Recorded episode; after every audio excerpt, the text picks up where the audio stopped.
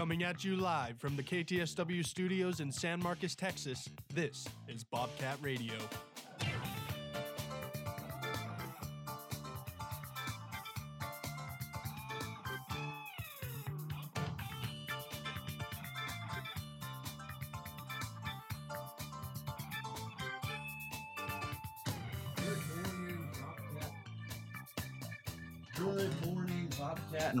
Fans, and welcome to this Friday edition of Bobcat Radio here on the 26th of August. This is your host, Justin Brown, and I'm joined with the wonderful Presley Davis and my producer today, Joey Gonzalez. We have a great show for today contor- containing breaking news from Rattler Football Nation. Texas State Volleyball this weekend against UIW. We got Texas State Soccer just played against Texas A&M Corpus Christi. We got recordings from the Texas State Football Conference and big news out of the NBA. But before we get to all of that, let's throw it to Presley from a word from our sponsor.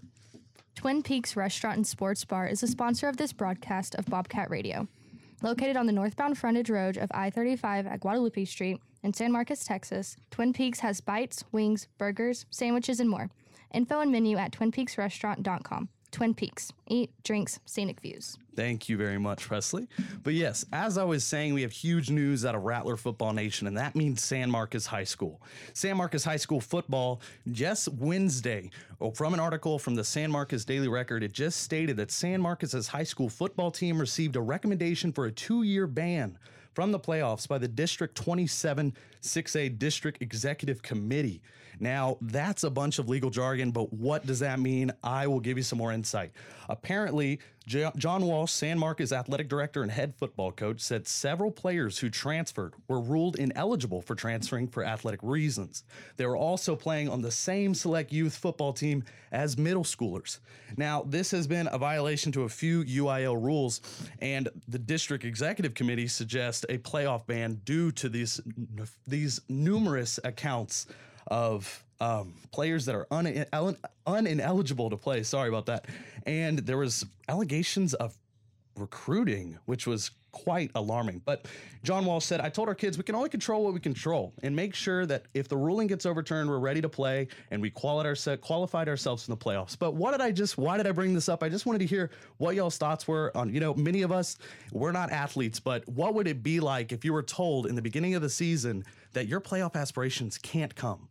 I mean, we saw last season they had such a great season, and it's just kind of heartbreaking if you're a senior, even the juniors, that you know you're going to do your regular season, but after that, it's just you go straight to off season. You don't have that postseason, and it's kind of a thing. Recruiting in high school is not uncommon anymore. I feel like it's just more and more people are doing it, and also, I mean, if you have a good team, if you have a bright future, you're going to have transfers coming in. You're going to have people wanting to come play for you. So it's kind of a tricky situation, but my heart just goes out to those guys because just an awful, awful way to start your season, just knowing that that's going to be the end of it. Yeah, it's got to be a little frustrating. I mean, a lot of the players, I mean, guys that have been here around, we've seen Isaiah De Leon. He's been a player that's been around the San Marcos Rattler team. But I mean, you have this pop up just days before the start of the high school football season, and it kind of puts a kink in the plans. But for those um, real big high school football junkies, if you go to section 400 of the UIL rulebook, they start going into detail about transfers. Um, if you transfer due to um, um, family situations. Um, you're allowed to transfer as long as um, you follow certain rules.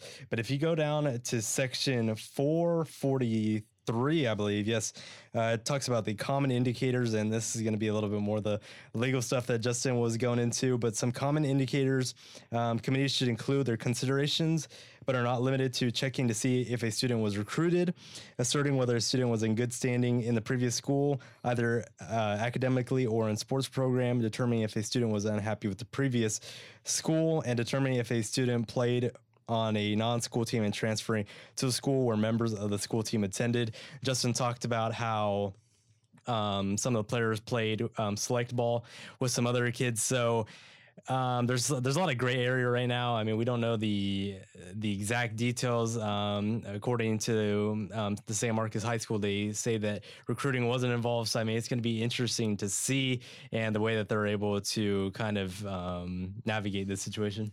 Yeah, 100%. You know, they're going to try and appeal this process. I mean, obviously, as any coach or athletic director would do. And I mean, it's a that's a that's a that's a process that will take time and it's a process that you know not many people have control over especially an athletic director and a coach in this situation because UIL rules as you said. I'm so glad we have Joey here to read us the UIL handbook. I don't know what I would do without him. Um, but yes no that is just a heartbreak for many seniors and many juniors because the playoffs are a place to show off your talent. You know it's a last opportunity for you to put everything on the line for you know scouts for getting into college opportunities for opportunities after high school. So you know my heart goes out to all those players that cannot perform in the playoffs. We feel bad we're very sorry for you. I hope that y'all will be able to showcase tonight, though, because we got a game tonight. We got yes. a, the first game for Rattler football. If you guys have nothing to do and you want to get that football itch, it's not Texas State football, but it's San Marcos football, and it's going to be here tonight in San Marcos High School at 7:30 p.m. And if you can't go out and go there yourself and drive your car, we got that broadcast on KTSW 89.9 tonight. So don't worry, we will have that for y'all. But guys, I just wanted to hear what your thoughts were on this new season for the Rattler football team. Now, besides this drama, I know there's some new, there's some players from last year. Isaiah DeLeon did amazing. I just want to hear your thoughts. We have Cutter Gage Webb. He's a commit to Texas State. He'll be coming here for the baseball program, which it's funny that he's playing as a wide receiver for the football team. But I just want to hear your thoughts on this Rattler football team this year. What are they going to have to do in this new district to perform, even despite this drama from the playoffs? I mean, you have this new season. I remember last year I was talking about the new district and just how that's going to benefit them so much. You're playing these tougher teams. You're going to be, it's going to be more competitive. And it's like now these guys are going to be able to showcase that. And you kind of just got to look at the bright side of things. You know, it's new season, new district. Let's just see what we can do. And although you can't do postseason, you know, you still got to give it your all. And all, I mean, I was just thinking about this playoff ban doesn't just affect the football team, it's the dancers, the cheerleaders. Those, like, it's like it doesn't just affect the team, it's affecting the whole city because you don't have that experience anymore. I know when I was in high school, if we made playoffs, like, it was the biggest deal in the world. We had pep rallies for it. You had all these things that it's like they don't get that anymore. And it just, it's just an awful situation and heartbreaking, like Joe said, to find out just a few days before the season starts. It's like, well, what can you do now? Yeah, Presley, good point you made there. Uh, I mean, you kind of forget. I mean, the football team. I mean, you, as you said, the band, the dance team. I mean, those are all teams involved. But you only only can control what you can control right now. Um, right now, it's up in the hands of the district committee. But um, I mean, this is a team you got to put yourself in a winning position. Uh, Justin, I believe you mentioned a second ago. Um, if this ban does get reversed, this is a this is a team who needs to be in playoff position because, I mean, you could you could have the ban taken away, but if you still have a losing record, you're not going to be able to make the playoffs. So this is a team who has to go out tonight. I think. Um, I think you put out a statement tonight and show that this is a team that is worthy of the playoffs. 100% Joey. And I think the best way to prove that you're worthy of the playoffs is to show some wins and put on a hell of uh, put on a great season, which I think that the Rattlers are definitely going to do. But yes, we will be right back. We're going to take a quick break here on Bobcat Radio. Don't go anywhere. You're listening to Bobcat Radio on KTSW 89.9. Welcome back to Bobcat Radio. This is your host, Justin Brown, joined with the wonderful Presley Davis and Joey Gonzalez on the board. We are back here. We just took a quick little break. We were just talking about the Rattler football drama and their performance tonight against Hutto, but we have some news from yesterday. Last night, Texas State Soccer played their first away game of the season against Texas A&M U, Texas A&M Corpus Christi, and they got the win in this one. And now they're out to 3-0 this season so far. They got the win two to one over Corpus Christi in the Dugan Stadium in Corpus Christi, Texas. But guys, I just wanted to hear your thoughts on this game, and I wanted to look ahead to Sunday's game against the Houston Baptist Huskies this at 7 p.m. at home. I wanted to hear what y'all's thoughts were. Well, uh, last Sunday it was a very, very impressive performance at home whenever they defeated the Incarnate Word Cardinals. But I mean, looking forward, I mean, can't dwell on the past. This Bobcat team is 3 and 0 in the Steve Holman era. Um, a goalkeeper battle, battle right now. Uh, Caitlin Crispin and Beth Agee are both up for grabs. I guess we could talk about that here in a moment. But I mean, uh, just an offensive performance all game long.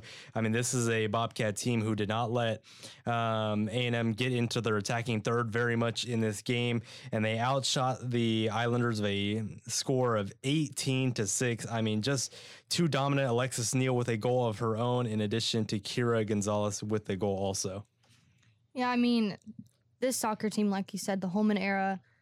I mean, he's starting off so strong. Like you don't, you can't ask anything more of a coach, and also I mean, last weekend we had that record breaking attendance. We people are getting behind the soccer team early, which I think is perfect if you want a successful season. You want that fan base, you want that crowd out there. So if you're not behind Texas State soccer now, you need to get behind them because they're the real deal this season. And you know, I think Coach Holman is going to take these ladies very far, and hopefully they stay on track. I mean, can't ask for a better record than 3 0 right now. I know, I, you can't. And the truth is, I look back at their previous seasons and to see the impact that Holman's made since the year 2019, they haven't won their first two games of the season. Well, guess what? They just won their first three. so I think Steve Holman is definitely doing something with this team. And I love how you mentioned the the goalie rotation here. You know, these players have shown that that system actually does work. this defense has really done a good job. You know, they received, um, I think, about six shots on goal yesterday, and, you know, only one of them went in. So that's a good performance, in my opinion. But yes, the Texas State soccer will be playing this Sunday at home at 7 p.m., and we want to get more of that attendance again at the Texas State soccer field. So show up for that at 7 p.m.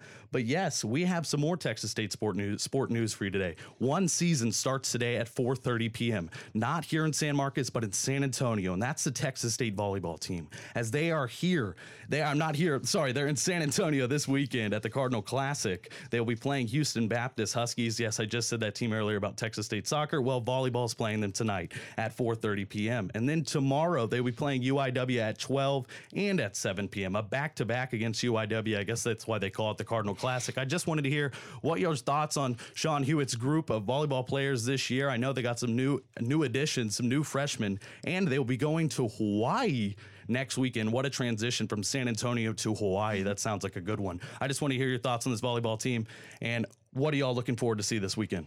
I mean, they're coming off of a, their sixth straight season of 20 or more wins. So you're wanting to go for that seven. And I mean, like you said, Sean Huiet, oh, he's just such a phenomenal coach. During his second season as head coach, he won 50 or more games in 70 games. And he's the second fastest coach to reach that milestone, which Susan Duke did it back in 1970 through 72 in 63 matches. So there's just seven matches of a difference. Like, that's not bad, especially for it being in the 70s to now. And, you know, you have your returners, Emily DeWalt, Janelle Fitzgerald, just beast on the court. And you you have this set up for success, and especially going to Hawaii, you don't just you don't travel like that when you don't have a strong team with you. You don't just spend all that money and go just to go and see what happens. You go because you're confident we can win it all. So I mean, I'm excited for this Hawaii. I think they're going to just show everyone what Texas State volleyball has. Well, this team should be so much fun to watch this year. Uh, we talked about the the number of freshmen coming into this program, but I mean, if you're familiar with this program, Coach Sean Huiet has done such a good job going from Karen Chisum, who had a successful program, and he's come in and he's just absolutely had an impressive program. Last season, they were 20 and 12, 14 and 2 in conference play, one game away from qualifying for the NCAA tournament when they fell to Southern Alabama. But I mean, this team is loaded this year. You got um, as Presley just mentioned, Janelle Fitzgerald on the outside. You got Jada Gardner, Caitlin Butner, and there's also the six-two freshman Samantha Wunsch. I mean, this team is just one name after the other. Uh, you got uh, Lauren Teske still on there, Emily DeWalt. I mean, every single girl on this team can make an impact, and this is going to be a team who if they didn't make the tournament last year, I think this is the year that they get back. They made the NCAA tournament just um, two, three years ago. So I mean, this is a team who's hungry. They know they can do it, and I possibly think that they could um, take it several matches into the NCAA tournament. Yeah, they definitely want to get into that NCAA tournament and they want to make a stretch like that. And the way you do that is you start off nice in the season, and that's what they're going to do. Because I truthfully believe that this Texas State team is going to do great in this UIW Classic and head over to Hawaii. And I love, as Sean Huiet said, as much as this trip to Hawaii is about business and about getting these games and these wins in it's, it's, it's about team bonding as well. So I think that Sean, I'm glad that Coach Sean Huiet, he wanted them to, he talked about it yesterday when we interviewed him. I'm not yesterday, my apologies, Wednesday when we interviewed him. He said that I wanted the players to call me Sean. And I think that was really cool because, you know, it shows that he's not just a coach. He wants to be a mentor to them and wants to be, you know, someone they can look up to as a, you know, as a freshman. You want to look up to your coach and who better to look up to? The guy's 29 and three in conference matches. So we talked about this Hawaii tournament they'll be going to on September 2nd. And I wanted to tell you all the teams that they'll be facing against. They'll be playing against Hawaii on September 2nd at 12 a.m. our time. So I, I, am not aware of Hawaii time. I, I, cannot give you that time. But UCLA on September 2nd as well, that same day. And then September 4th, they'll be playing West Virginia. I mean, UCLA is a huge name. West Virginia as well is a bigger name. So I'm glad our volleyball team is going to be facing against this talent so early on in the season. I, I know last year they played against Oklahoma and some other ranked teams. I, I just wanted to hear y'all's thoughts on playing against these upper ranked teams and what does it do for a team giving them experience down the road? Well, last year they got to play uh, the likes of Miami, uh, Texas A&M. Uh, they also got to play Kentucky. I believe that one was on the road. They also got to play number one UT on the road. Um, and I mean, they kind of struggled, but they got to have that experience. But I think this year is year that they rebound. Not to mention UCLA is the number 12th ranked team in the nation at the moment. So I mean, these are girls who I think this is the year that they want to they want to go toe to toe. You beat UCLA. Um, you go over there in Hawaii and beat some other notable teams like West Virginia if you could go in there and you could get the wins, I mean, that is a huge boost going into the rest of the season. Because then, as soon as that tournament's over, they come here for the Bobcat Invitational, where they will start off against Sam Houston. I'm glad you're bringing up that Bobcat Invitational because they'll start Sam Houston on September 9th, and then they'll be playing Ole Miss on the same day at 7 p.m., five hours later than that first bout. And then on September 11th, they'll be playing the famous school, Wake Forest, um, at 12 p.m. here at home. So definitely come out to the Bobcat Invitational. We'll be here all this uh, next, no, sorry, September 9th through the 11th. Definitely come out and support your Lady Bobcats in that. But yes, guys, we have had talked about the Tech State volleyball team, and I just wanted to talk about not only Sean Huiet's impact on the volleyball team, but I wanted to go back on to soccer. I know that we just passed on to it, but I want to talk about what what this soccer team is going to have to do. Um, you know, in these next few matches, uh, definitely with Steve Holman. I mean, Steve Holman has definitely made an impact, as you can see. I mean, if you're looking at this goalie rotation, I just wanted to hear who's the better goalie and who should be playing this Sunday, August 28th. I mean, I wanted to look back and hear what y'all have to think about this Incarnate Word performance that we saw and the Texas A&M Corpus Christi performance. I wanted to hear which goalie y'all think should be performing this Sunday, in your opinion. I know it's hard to pick between the two, Bethany and Caitlin Chrisman, correct? Well, I think what's going to happen is Beth Ag will play. Uh, Caitlin Chrisman has two starts on the year. She played in the match against St. Mary's, and then she got the start against Corpus uh, Christi A&M. But not to mention, last year Beth Ag was a defensive player of the week for the Sun Belt Conference, and I believe it was week three. And Beth Ag, I mean, they stood behind her basically the whole season. So I, I think that uh, Coach Steve Holman will want to see uh, Beth Agee, but I mean, it's just so hard to make a determin- determination right now. I mean, this Texas State Bobcat team is playing such good defense right now. I mean, they've barely allowed any shots in most of these games, I mean, one save apiece, I believe, is what the first three games have showed for St. Mary's, Incarnate Word, and the Islanders. I mean, if you look at the shot comparisons right here, shots by period, the Texas State Bobcats are outshooting their opponents 62 to 13. So, um, when you've only allowed your opponents to have 13 shots, it's real difficult to tell who's the better goalkeeper whenever the uh, goalkeeper's kind of idle inside their own goal.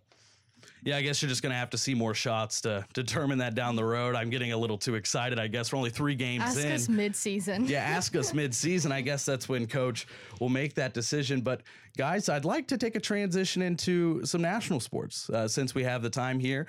Um, you know, I found out some huge news the other day, and you guys may have seen it on your phone or um, or you know on TV because this was about everywhere. NBA news guys, uh, Chet Holmgren one of the huge NBA picks this year.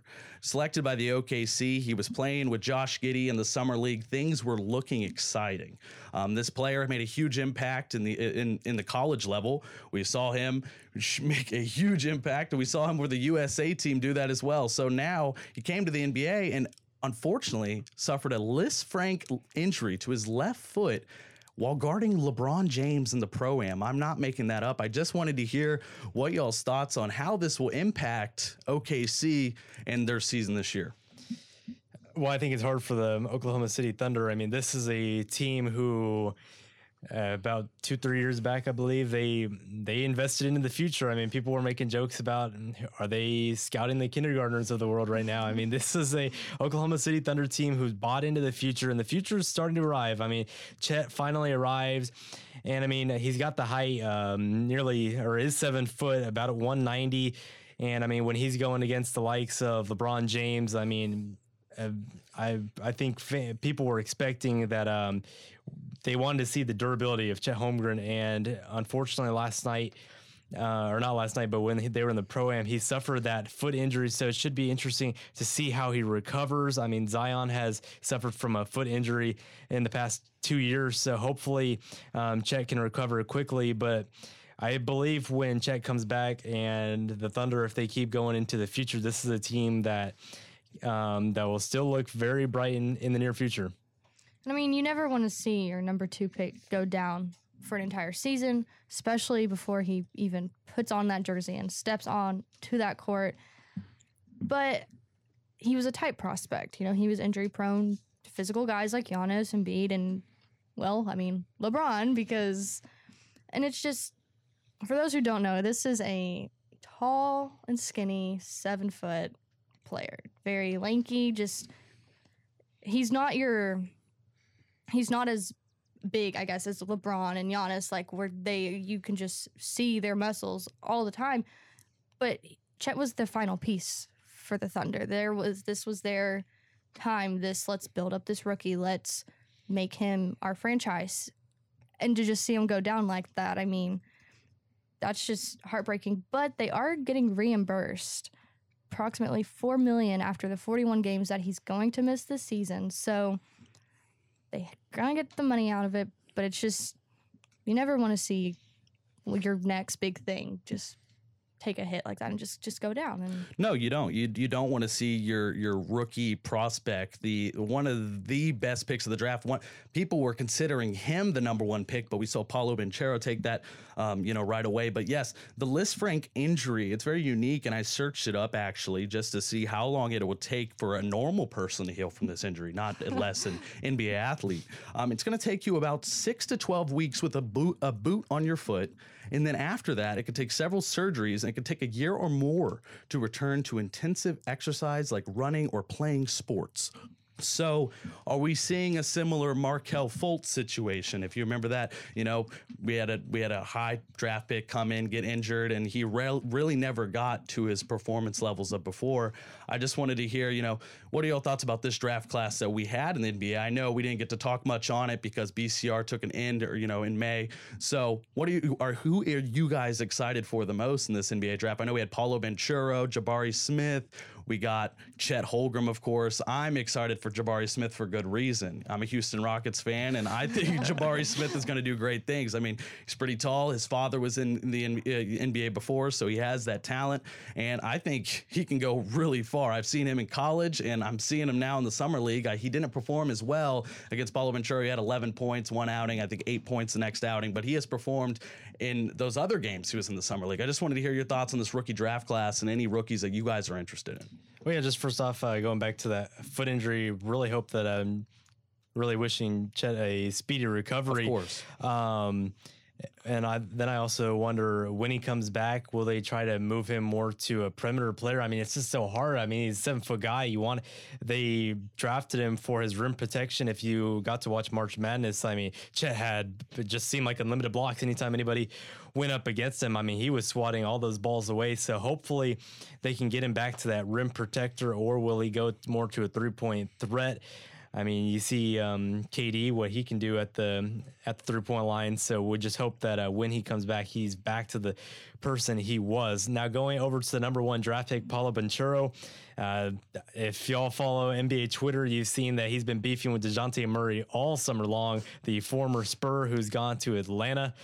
Um, I mean, he's been he's been mouthing a lot, and I want to I want to see that he can back that up whenever he whenever he comes into the league. Because I I mean, if if he can go toe to toe with these um, with these NBA stars in proams, I don't doubt that he can do it in the league, and it should be an exciting year, Justin, as you mentioned, for all these draft picks. I'm also excited for Paolo Banchero because just like you said, you don't want someone who's gonna be mouthing online and can't back it up. So hopefully he can back that up. But I'm excited just to see, you know, he was in the Coach K era, just see what he can bring t- with that.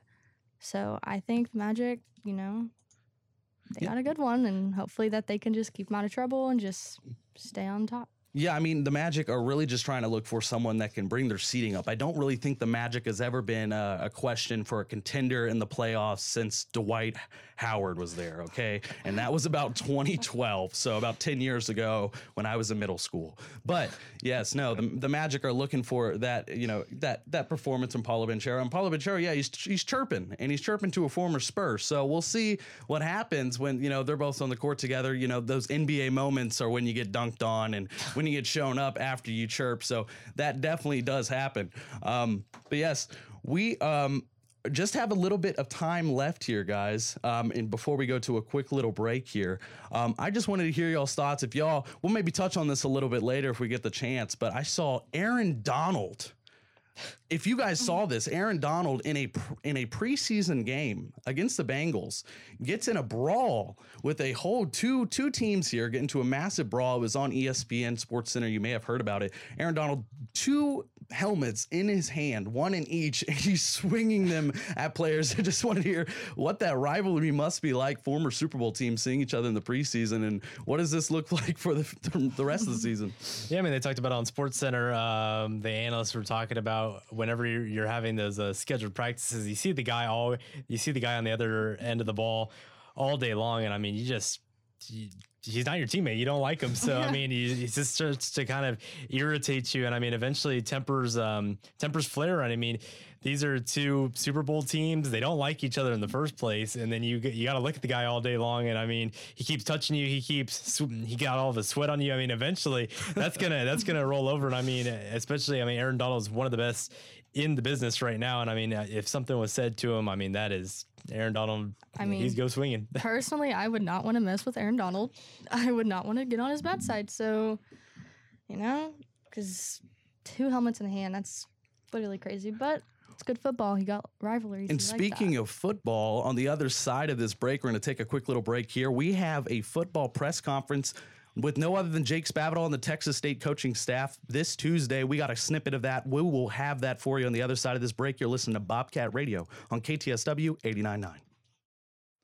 Hi there, hello, and welcome back to this Friday edition of Bobcat Radio. I'm your host, Justin Brown, joined with the wonderful Presley Davis and Joey Gonzalez on the board.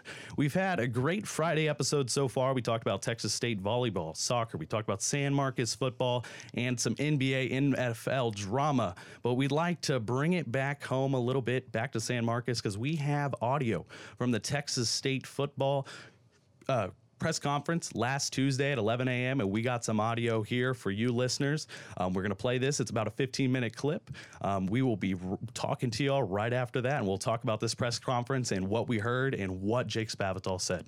But yes, listen now. Thank you. Yeah, uh, so transitioning into mock week, uh, this is kind of a uh, it's kind of like pulling teeth in a way, but it's uh, it's very necessary for uh, kind of the development of uh, you know of a game week and your program and where it's at because this is the acclimatization phase of them going into their class schedules. So you know there's a there's a lot of moving parts. So like they got to figure out their study hall hours, they got to figure out their class schedules, they got to figure out when. Uh, um, you know they're going to do, like when they're going to eat and when they're going to do all the all the kind of off the field type of things.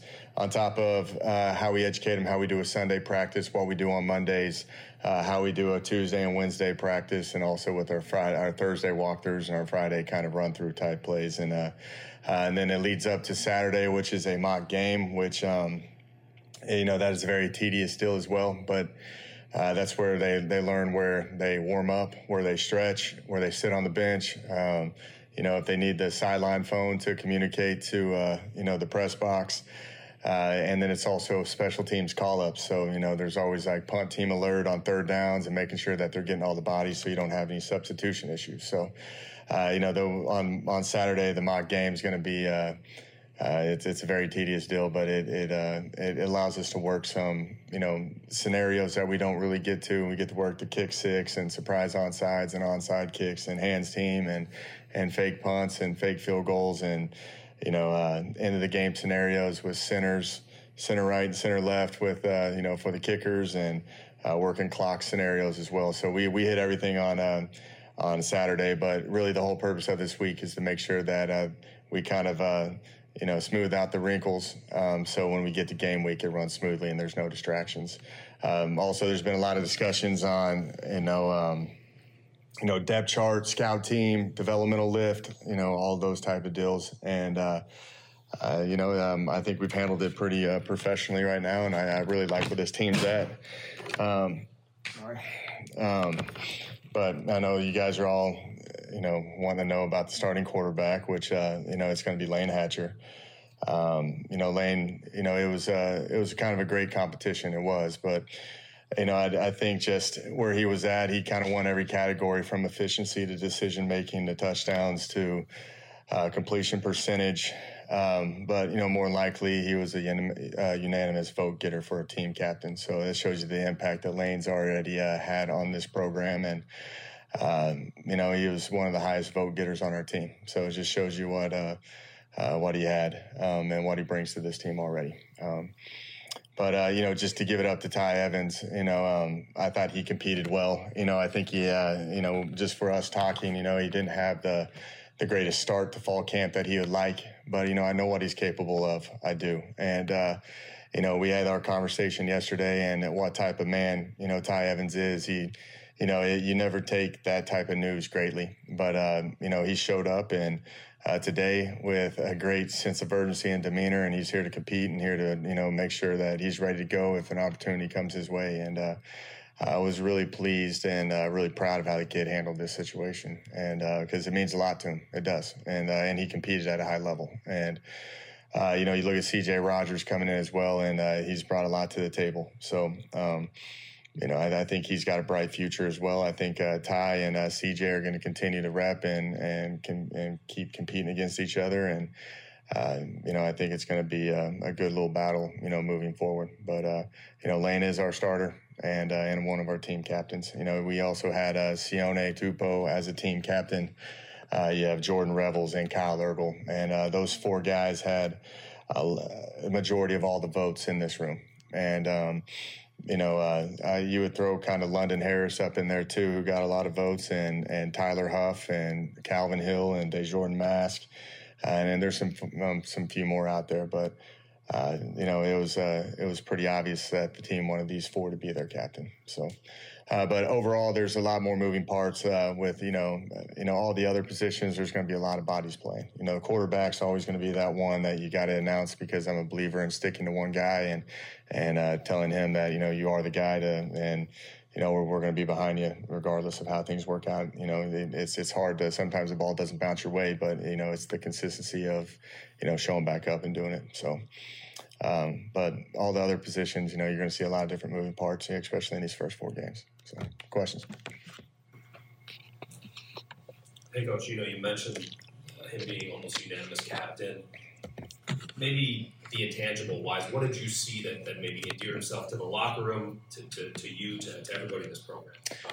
You know, I'd say Layne's work ethic is is you know unparalleled to anything right now. Um, I've, I've coached a lot of good quarterbacks, a lot of NFL quarterbacks with extreme work ethics. Uh, he he tops it all.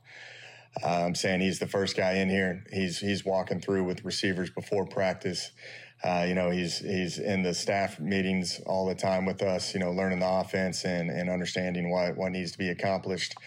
Uh, he comes back out here. He he turned the stadium lights on literally every single night. You know, throughout the course of the summer and throughout the course of spring to throw with receivers, and uh, you know, he really di- like dove into you know everybody on this team you know and i think you know they they see a kid who's willing to sacrifice everything to be successful uh, that means a lot to everybody else out there you know and uh, i'm telling you like I, I, just me talking about you know his work ethic doesn't you know do it justice because like i'm telling you he he's literally in here from you know five in the morning till you know eight nine ten o'clock at night every single day you know and uh, uh, you know that's the the sacrifices he takes he you know he he deletes his social media.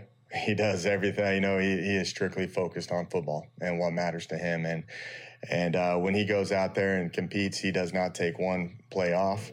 He's locked in every single play that he's out there in terms of just going through progressions and, and not not guessing, just making sure that he's very thorough with his reads and, and decision making. And uh, I thought he did a, an, an, exceptional job for us. You know, and uh, you, you can ask anybody in that locker room uh, you know, just that, you know, he'd, he'd be willing to take a bullet for anybody out there. So, you know, he kind of galvanizes that team to play even harder for him. So, uh, you know, it was, uh, you know, you kind of saw it trending that way in, in the competition, but when the captain votes came out, you know, it, it was pretty obvious from that point.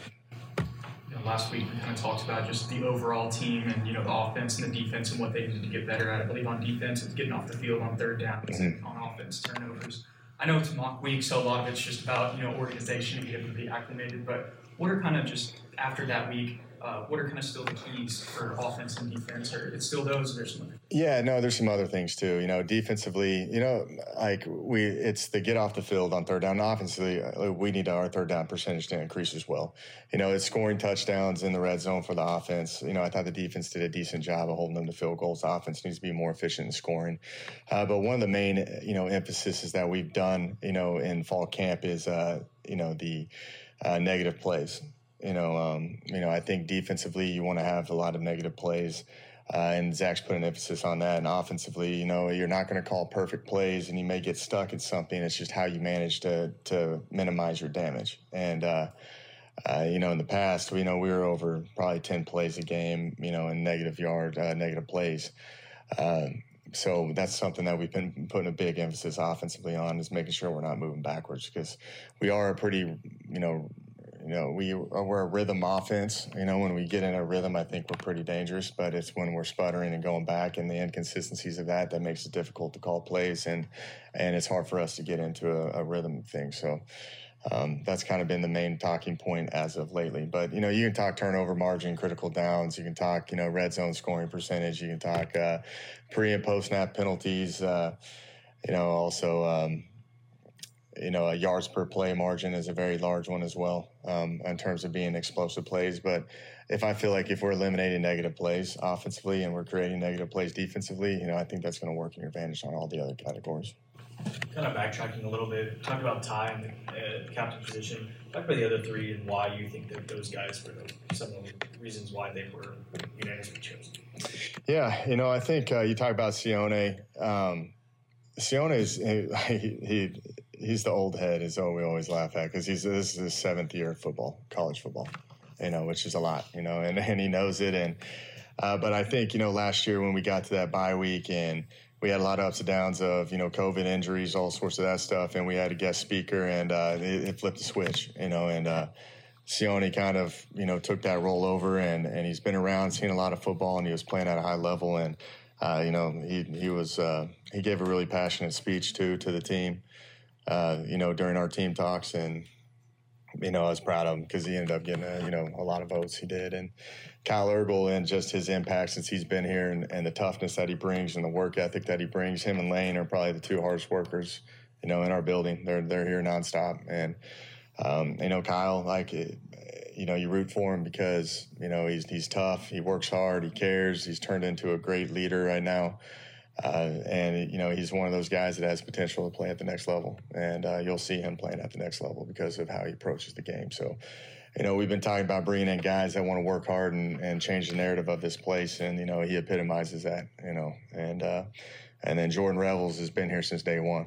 You know, he's that guy that's had the chip on his shoulder. Uh, you know, under recruited. Uh, Houston Touchdown Club Player of the Year from North Shore. And, and he's been at winning programs. He knows what discipline looks like. He knows what toughness is. And, and uh, I've just been proud of him, how, how he's just progressed. You know, um, I think he's been one of the more, you know, overlooked guys in our conference. Um, a lot because of his size, and but you know the thing is, is he, he always finds a way to make a play in every single game, and uh, he's got a ton of respect from everybody in here just by the way he approaches the game and, and just by the demeanor that he has with everybody in here. So, uh, you know, this has been a, a, strong group of leaders that we've had. But like I've been even more impressed with everybody else too, because we've got some other guys that are speaking up and, and have leadership roles. You know, those are the four that that got voted the most. But I, I'm pleased we have a lot more leaders on this team than what we've ever had. You talked about you know rhythm offense how comfortable you comfortable are you with laying the entire playbook? Do you ease it in? Is it does it change obviously after you get some game action? Like where I guess are you at with with that process? Yeah, no, the offense is full speed ahead. This is probably the most uh, I've ever put in because he handles it. You know, he's up here with a work ethic that I've said is uh, is phenomenal and. And uh, it allows me uh, to put more in because he knows what I'm seeing, and he and he can communicate and operate it. He I'm telling you, he goes home and he studies it at night. You know, like when you walk in the morning, like he's to that point where uh, I always makes me happy. You know, and I always laugh at it when you start to signal the play. He turns around and kind of just waves you off because he already knows what I'm talking about. You know, and that's when you know that you got a good one in. And uh, I'm saying so I, I can put more and more on this kid because he can handle it. You know, and uh, I'm not going to slow down. Uh, you know, there'll probably be a little things to figure out throughout the course of the game, but we have we've practiced so much. We've had so many live scenarios in our fall camp and our spring that I have a pretty good vibe and idea of what he can and can't handle. And uh, you know, we'll uh, you know I feel really good going into our first game. But uh, you know, obviously there there could be changes based off of how it goes. You know, it's always different when you have live bullets thrown at you, but. Uh, uh, I, for the most part, we're full speed ahead with Layne. You know, with uh, quarterback set, what about some of the other positions on the depth chart that aren't quite set? You still feel there's a, there's a competition. Uh, you know, I think uh, D line. There's a couple moving parts with it. You know, just with the addition of the the guys that we brought in with the Bell brothers and Nelson Mbanasor and Myron Warren uh, and uh, Kwan Robinson. Like, you know, those guys are just great additions on top of the like you know Nico and Jordan Revels and Isaiah Nixon, the guys that we've had. Uh, so you know you're going to see like where I'm pleased with is we got depth. You know, so like they're you're going to have fresh bodies when they're in there. So, but we're still trying to figure out you know who's going to be the first one to go out and on the first snap. You know, and uh, I think that there's some evaluation still going on. You know, throughout the course of this week and, uh, and next week, but uh, they're all going to play. That's why you know you announce the quarterback position because you know we're only going to play one. Um, uh, that goes out there and you you know you you got his back the whole way. But uh, O line's pretty sol- uh, solidified right now. Running backs, you know, are pretty solidified as well. But receivers, you're going to see a lot of them. You know, you want to see how Charles Brown goes, and you got Toe back in the mix, and Ashens back in the, the slot receiver, and uh, you got D Rob and you got Drew Jackson playing inside and outside right now. So like there, you're going to see a lot of different moving parts. But you know, I think with receiver play, it goes down to who's going to be the most consistent throughout the course of the week and who we can rely on the most. You know, uh, in terms of doing the right things, getting in, you know, not busting the assignment, making sure you're in the right spots at the right time, and then, you know, naturally you go from there in games that they're making plays or not. You know, so.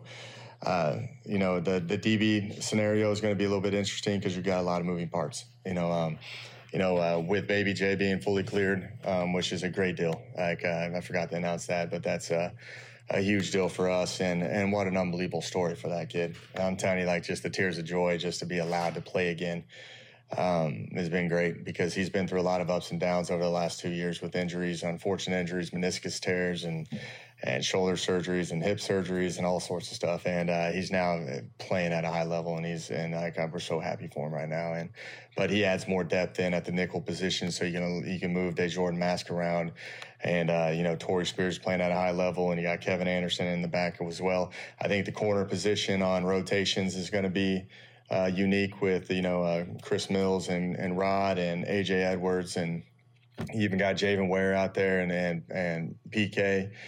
Uh, so there's a lot of there's a lot of moving parts. Like the back end, we just got to solidify when we're in a base package, uh, in a dime package, you know, and where those bodies go. Um, we feel good about them. We do. We just got to figure out where they're at, uh, you know, in their in their best moments, and and when injuries do occur, is are these the right guys in these right scenarios? So, you know, losing Zion and um, you know, just kind of uh, we have got a couple guys beat up with nothing crazy, but uh, that that, that forces us to move, have a lot of moving parts in the back end. So that's probably going to be the one that's the most interesting to see how it plays out.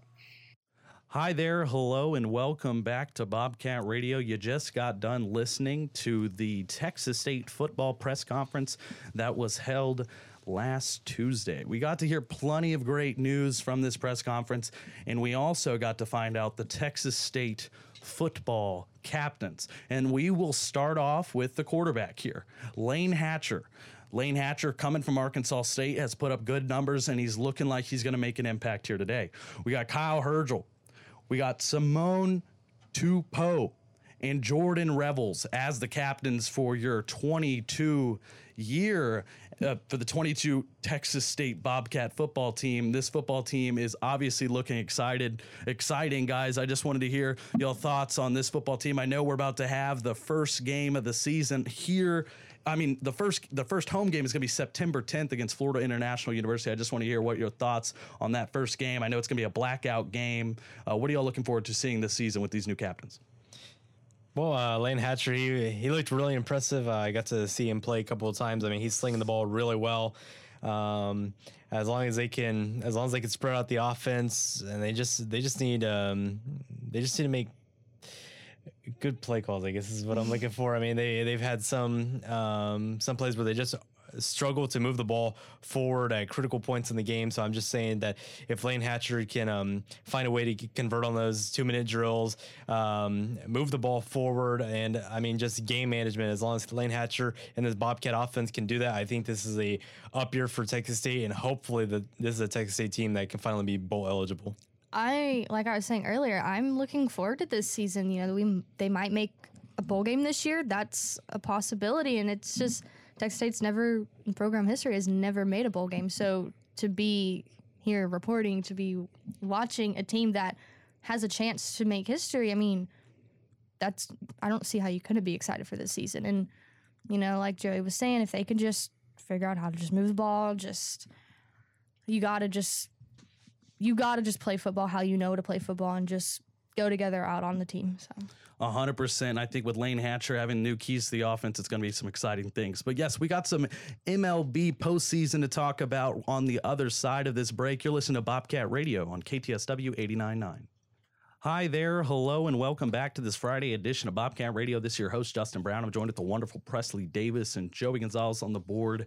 We've had a great Friday episode for you so far. We talked plenty about Texas State sports, football press conference we just listened to. But now we're going to take a transition to some more national sports, and we're talking about a sport that's an American classic. It's the MLB, and October 7th is when their playoffs will be starting. I know it's a while away, but I just wanted to hear who are y'all looking forward to seeing the most in the playoffs? Who is your team to win it all, and why?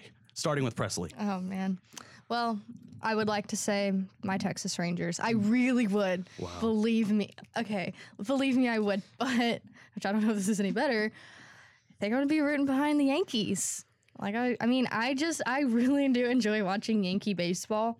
It's always just just baseball, and I just I just like watching. I know it's going to be a good game. They're going to make their plays. They're one thing I have a pet peeve of is not running through first. They're going to run through like it's just the good baseball versus the Texas Ranger baseball. So I'm gonna be rooting for my Yankees, and then maybe next season, maybe I'll be rooting for my Rangers.